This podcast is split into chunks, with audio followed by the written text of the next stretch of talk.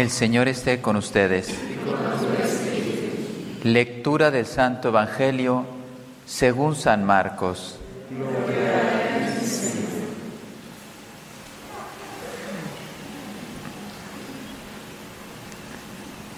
Este es el principio del Evangelio de Jesucristo, Hijo de Dios. En el libro del profeta Isaías está escrito, He aquí que yo envío a mi mensajero delante de ti a preparar tu camino. Voz del que clama en el desierto, preparen el camino del Señor, enderecen sus senderos. En cumplimiento de esto, apareció en el desierto Juan el Bautista predicando un bautismo de conversión para el perdón de los pecados a él acudían de toda la comarca de Judea y muchos habitantes de Jerusalén. Reconocían sus pecados y él los bautizaba en el Jordán. Juan usaba un vestido de pelo de camello, ceñido con un cinturón de cuero, y se alimentaba de saltamontes y miel, silvestre. Proclamaba, ya viene detrás de mí uno que es más poderoso que yo uno ante quien no merezco ni siquiera inclinarme para desatarle la correa de sus sandalias. Yo los he bautizado a ustedes con agua, pero Él los bautizará con el Espíritu Santo. Palabra del Señor. Gloria Jesús.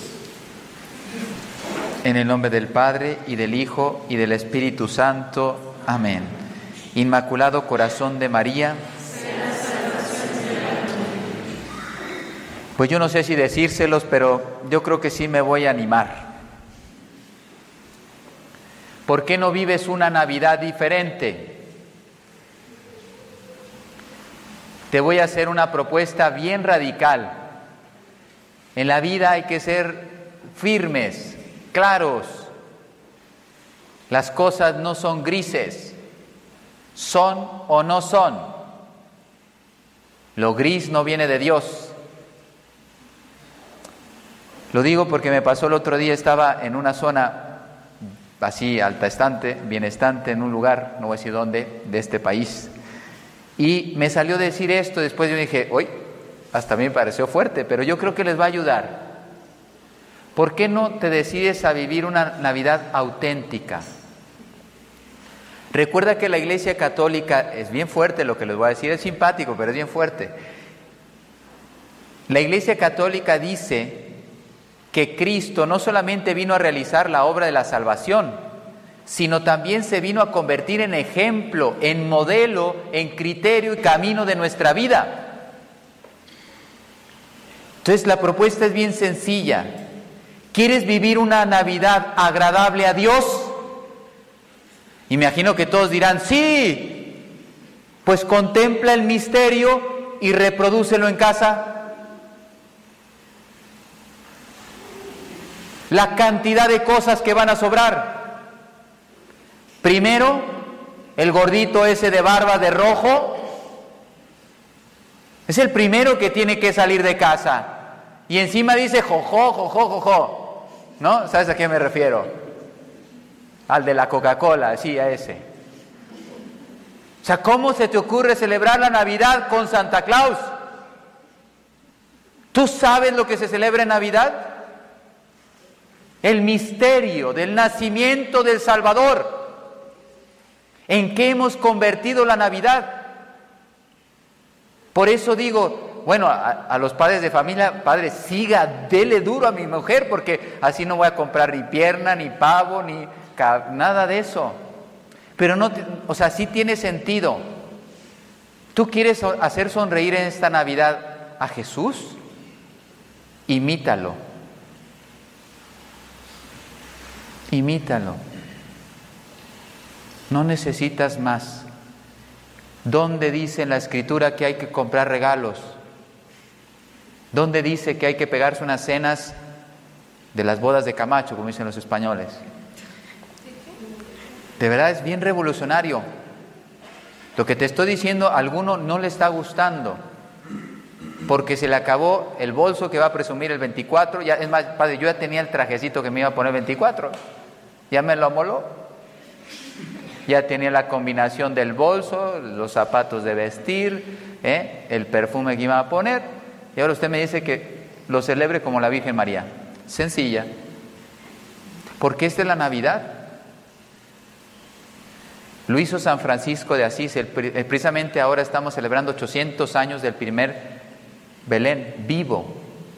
Él hizo un Belén vivo, San Francisco de Asís. Y gracias a él, la Iglesia Católica, en todos los lugares donde hay fe, se pone un Belén. Es bien revolucionario, porque nos va a romper los esquemas a los cuales estamos habituados a celebrar una Navidad. Lo más importante en Navidad es que fuéramos, por ejemplo, a misa.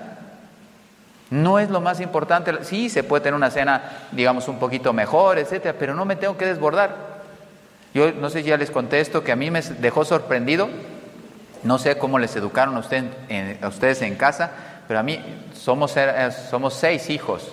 Desde pequeños papá dijo, aquí se gasta lo que hay, no se gasta lo que no hay. Yo llego a España hace tiempo y me sorprendió mucho cuando la gente pedía dinero prestado para hacer regalos en Navidad. ¿Qué es esto? rompe mis esquemas. ¿Cómo voy a pedir yo dinero prestado a un banco para pagarlo todo el año? ¿Para hacer un regalo a Navidad? ¿Dónde está escrito que así se festeja una Navidad en serio?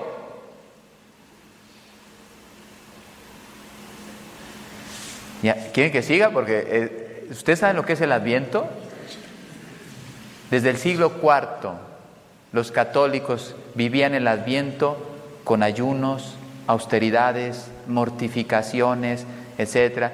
Y yo me sorprendo que son las cenas de la empresa, las cenas de la familia, las cenas de no sé cuánto. O sea, ¿realmente te das cuenta cómo preparamos la Navidad? Así, Padre. ¿A poco no? ¿No crecen en kilos algunos en Navidad? Lo sé. Pero mira lo que dice San Juan María Vianney. Esta es muy buena, ¿eh?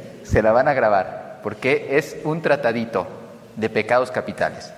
La gula te vuelve tan perezoso que la lujuria te alcanza. San Juan María Vianney. Eso hace la gente en Navidad. Por eso llegamos a Navidad. ¡Qué misterio! ¿Cómo puedo contemplar el misterio si no ha sido la prioridad de mi corazón? No me he preparado. Pues no voy a vivir una Navidad. Sí, habrá regalos, música, fiesta, lo que tú quieras. Pero no va a haber una imitación, que es a lo que voy, una imitación de Cristo. Cristo se encarnó para que tú y yo lo pudiéramos ver y por lo tanto imitarlo. Por eso tomó carne. El invisible se hace visible para que yo, que soy sentidos, pues pueda ver cómo era para poderlo imitar, seguir. Yo se los dejo, no es el tema de la, de la, de la homilía, pero sí se los dejo como un reto. Pasen y vean el misterio, vean a José, vean a María, vean al niño Jesús y así quiere Dios que se celebre una Navidad. Quiere ser revolucionario, no, la gente no dice hay que ser auténticos, hay que ser revolucionario en esta vida. Pues sí, ser revolucionario, vive una Navidad como se vivió hace 2023 años y va a ser profunda. Yo no sé qué pase, pero en mi casa costaba mucho ir a misa de gallo. ¿eh? ¿Por qué? Porque lo que queríamos era la cena, porque queríamos era el regalo, no sé qué. Llegaba papá y mamá, a ver, aquí se para la fiesta que vamos a misa. No. Si estamos muy cómodos. No, pero si lo más importante en Navidad no es esto, esto es eh, la alegría de nacimiento se traduce en una, en una celebración de familia. Es bien importante. Yo me sorprendí por las redes sociales, yo tengo que entrar a YouTube. Oye, ya en septiembre o octubre, no me di cuenta, ya hacen las campañas de Navidad. Todavía estás en agosto así con el calor y ya te sale así el, el trineo de nieve y bienvenido a la campaña de Navidad. O sea, ya te están empezando a meter las cosas desde ahora. Consumo, consumo, consumo. Pero bueno, yo quería hablarles de enderezar los senderos, preparar los caminos del Señor precisamente en esta Navidad. Pero me quiero centrar en un aspecto, la conversión. ¿Qué significa abrir un sendero? Imagínate aquí hay árboles y, hay arbustos, etcétera. Si yo pidiera, oye, ábreme un camino aquí, ¿qué harías tú? Primero quitas la maleza, ves, vas quitando las piedras, vas allanando el camino para que las personas puedan entrar. Pues yo quiero hablar de la conversión como la primera preparación de allanar el camino en este adviento para encontrarnos con Jesús en Navidad. Es bien importante la conversión de nuestro corazón. Es una llamada universal, continua, que Dios hace al corazón del hombre. Conversión que significa volver a Dios, dejar las tinieblas y acoger la luz, dejar la vida de pecado y de ofensa a Dios. son definiciones de conversión, pero que se pueden aplicar a nuestra vida. Vivir verdaderamente espiritualmente los misterios de Dios. Ustedes hagan lo que Dios les ponga en su corazón, pero yo estoy para proponerlo. Ustedes hagan, no, si quieres hacer la cena y lo de siempre, no hay problema, pero al menos ya sabes que agrada a Dios más lo sencillo y lo pequeño, lo simple, que lo fastuoso. Dios no, no, se encarnó y fue a hablar con Herodes, ni con Pilatos, no les fue a convencer de nada, no los necesitaba. En cambio, sí pidió un pesebre con paja. Eso sí, porque así iba a mostrar algo al mundo muy importante, el valor de la pobreza. Qué casualidad que el, precisamente el que se desposó con la pobreza entendió el misterio de Navidad y fue el primero que lo hizo viviente, San Francisco de Asís. Un cambio de pensamiento, buscando la verdad de Cristo, un cambio de intención, haciendo la voluntad de Dios. Implica el reconocimiento de haber estado en el error, en el pecado. María Magdalena es un ejemplo de una conversión. Conversión significa también arrepentirse, sentir el dolor de, haber, ofendido a Dios, de haber hecho daño a otras personas con nuestro mal comportamiento, de haber perdido el tiempo, me acuerdo mucho de la anécdota que le, preguntaron un día, un señor adulto se convirtió y le dice al Padre Pío, Padre Pío, yo que me he convertido de adulto, ¿ahora qué puedo hacer? Ya soy mayor. Y el Padre Pío le mira y dice, pues reza el doble. date da fare, ¿no? Dirían los italianos, muévete. Confesar a Dios los pecados. Gracias a Dios ahora seguimos con confesiones. Recibir la misericordia de Dios, el perdón, la vida nueva, esa es una conversión. O sea, todo un proceso interior que la gracia de Dios la va, lo, va concediendo al alma de la persona y va habiendo una transformación, una metanoia, dirían en griego, un cambio de vida. Y eso es la Navidad, una invitación a hacer un cambio de vida, empezar de nuevo, pero desde la luz. Surge desde dentro del corazón el deseo de reparar. Saqueo cuando se encontró con Cristo cuatro veces más, cuatro veces más se hizo daño. Un deseo de penitencia, de ayunos, de trabajar el doble, de satisfacer justicia realizada. En la liturgia, el Evangelio de hoy nos lo propone, aparece mucho la figura de San Juan Bautista. Él vino, su misión era invitar al mundo a la conversión, para que se prepararan a comprender y recibir la venida de Cristo. De otra manera, yo recuerdo, ya es antiguo, cuando nos mandaban PowerPoints, imagínense, yo soy del siglo pasado, ustedes, los jovencitos dirán, ¿PowerPoints? ¿Cómo? En correos. Y es muy bonito porque es un niño describiendo su fiesta de cumpleaños, no me acuerdo de los detalles, pero, ay, ya veo los regalos, la mesa preparada, va a haber comida, está el pastel, están las velas, bueno, y llegan las personas arregladas, qué alegría, tal. O sea, una descripción que no recuerdo los detalles, y de verdad que te impresiona porque dice, pero nadie me saluda, nadie me felicita, nadie me dice nada, pero es mi cumpleaños, es mi cumpleaños, no me están mirando. Pues ese es el 24 de diciembre, el cumpleaños de Jesús, y muchos no lo mirarán, ni siquiera repararán, festejarán, no sabemos qué, Recuerden, ya les conté la, conversión de André Frossart, que que era hijo de comunistas, ateos, etc. Y él decía, yo me sentaba a la mesa el, el 24 de diciembre más elegante con mis papás, que eran superateos, militantes del comunismo, dice, y no celebrábamos, dice, no sé qué, se comía mejor, mejor vino, mejores atuendos, sentados en la mesa de lujo de la casa, y decía él, celebrando no sé qué. Esa es la Navidad de un ateo. Por eso San Juan Bautista nos llama a la conversión, a la penitencia, a allanar los caminos del Señor, para preparar esa manifestación. Así lo hizo Juan, pero también ahora preparamos la manifestación interna de Jesús. Él nos bautizó con agua, ahora nos bautizan con el Espíritu Santo. Por eso a partir de ahí ya viene una transformación, ahora sí se puede decir una verdadera metanoia. Me gustó mucho, hay un canal católico aquí mexicano que hace unos encuentros muy, muy simpáticos y les llama metanoias. Y junta, no sé, 800, 2000, 3000 personas ahí en Estados Unidos, pero organizado por este canal católico. Y van mujeres, etcétera, porque es de mujeres, de hombres, tal. Y dicen que hay confesiones continuamente. Y le llaman metanoia, conversión. Dan testimonios y muchas personas se ven tocadas. El bautismo nos quitó el pecado original, nos hace hijo de Dios por la gracia, nos diviniza, Tú ya eres Dios, como decía David. Somos dioses, con minúsculas. La inhabitación de la Trinidad en mí me da luz y fuerza para caminar en santidad, gracia, en esta vida. Por lo tanto, todos estamos llamados a la conversión. Dios me da la gracia de la conversión, pero Él quiere que sea un paso libre y interviene en varios aspectos de la persona, psicológicos. Yo ya no soy el mismo. Yo ya no, eh, no, no hablo igual, no tengo el mismo vocabulario. Imagínate, solo eso. Si yo empiezo una conversión, ya no cualquier palabra puede salir de mi boca.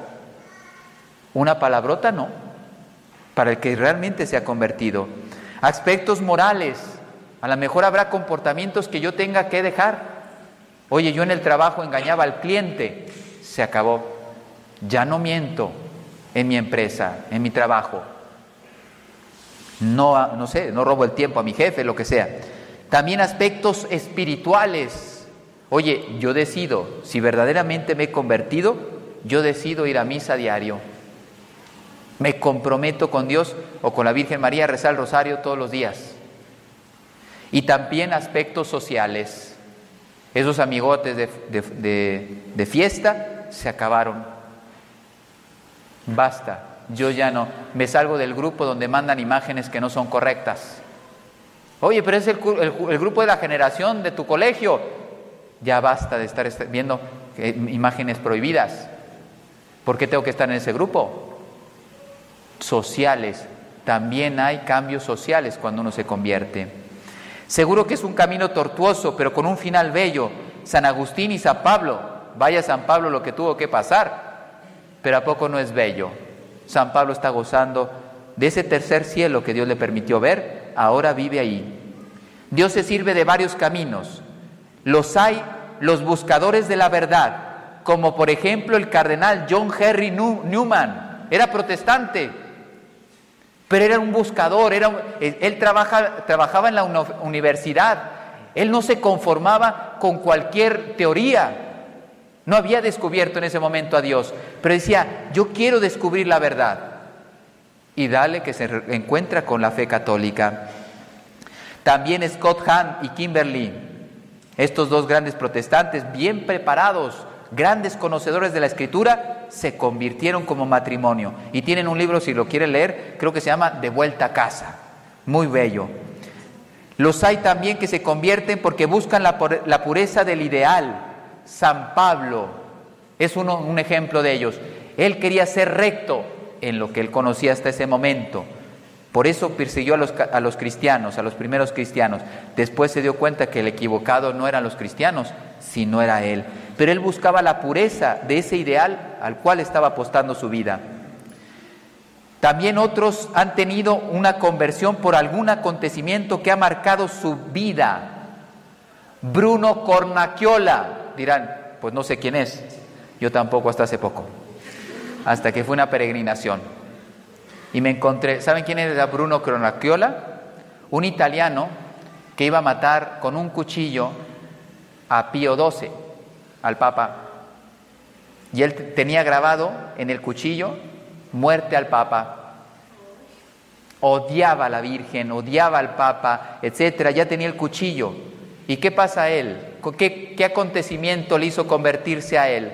Nada menos y nada más que se aparece la Santísima Virgen delante y le dice, ya basta. Y se le cayó. Y se hizo un ferviente católico y fue a confesarle al Papa mismísimo lo que él pensaba hacer después de su conversión. Hay velocidades en la conversión, hay conversiones repentinas como la de San, Agustín cuando le dice, toma y lee, toma y lee, abre la escritura, lee un pasaje de San Pablo y ya no es el mismo. André Frosar, recuerden que entró a una capilla cinco minutos, salió cristiano, salió católico. Un ateo, cinco minutos estuvo en una capilla esperando un amigo y cuando salió ya no era el mismo. Hay otras conversiones más lentas. De aquí ejemplos podríamos ser a lo mejor hasta yo mismo. ¿Cuánta paciencia tiene el Señor conmigo? Hay tipos de conversiones individuales, por ejemplo, cada uno de nosotros, o colectivas. Guadalupe, ustedes ya saben el acontecimiento, solo la Virgen de Guadalupe ayudó a la conversión de más de nueve millones de personas en siete años. Eso es una conversión colectiva. Toda la vida estamos en conversión, día tras día realizar el ideal, transformarnos cada vez más en Cristo. También en la conversión se suele dar liberación y sanación de las heridas porque a veces cuando uno va con mal camino, abre puertas al otro y por lo tanto se da la conversión, la liberación y la sanación para muchas personas. Un converso vive con mucha autenticidad. Normalmente a mí me ha tocado ver conversos, sobre todo en Meyugori, la gente se convierte de verdad de unas vidas desastrosas, desordenadas, y empiezan y hacen ayunos, y hacen penitencias, y hacen rosarios, y tú dices, ¿qué pasó? Yo he visto conversiones muy fuertes ahí en ese lugar. Normalmente un converso arrastra a otros por su convencimiento, por su palabra, porque está convencido de lo que está viviendo, por su testimonio. Por ejemplo, los padres del desierto, después de haber llevado una vida mm, disoluta, por ejemplo, San Jerónimo, pues al inicio no tuvo una vida muy recta y se hartó de Roma, se va al desierto y tenemos a San Jerónimo, el que traduce las escrituras. Un hombre de penitencia, de oración, de silencio, cuando tiene esa conversión. Ya termino, decía San Juan María Vianney. Perdón, primero el mensaje de Fátima. Recuerden que en el mensaje de Fátima nos invita a rezar por los pobres pecadores. No solamente debemos pensar en mi conversión, sino también en la, en la, conversión de los demás. Rezad, rezad mucho y sacrificaos por los pobres pecadores, decía la Virgen María. Y San Juan María, María Vianney tiene esta frase hermosa. Dice, lo que convertirá a tu prójimo será la santidad de tu propia vida. ¿Quieres ayudar a la conversión de otros? Pues que miren a ti como un espejo. Decía él, la Sagrada Comunión y el ofrecimiento del Santo Sacrificio, que es lo que estamos celebrando en estos momentos, son los medios más poderosos de intercesión por los pecadores. Por eso le pedimos a la Santísima Virgen que podamos seguir contribuyendo en ese ejército que busca la conversión de los pobres pecadores y así allanaremos el camino para tener una santa Navidad. Que así sea.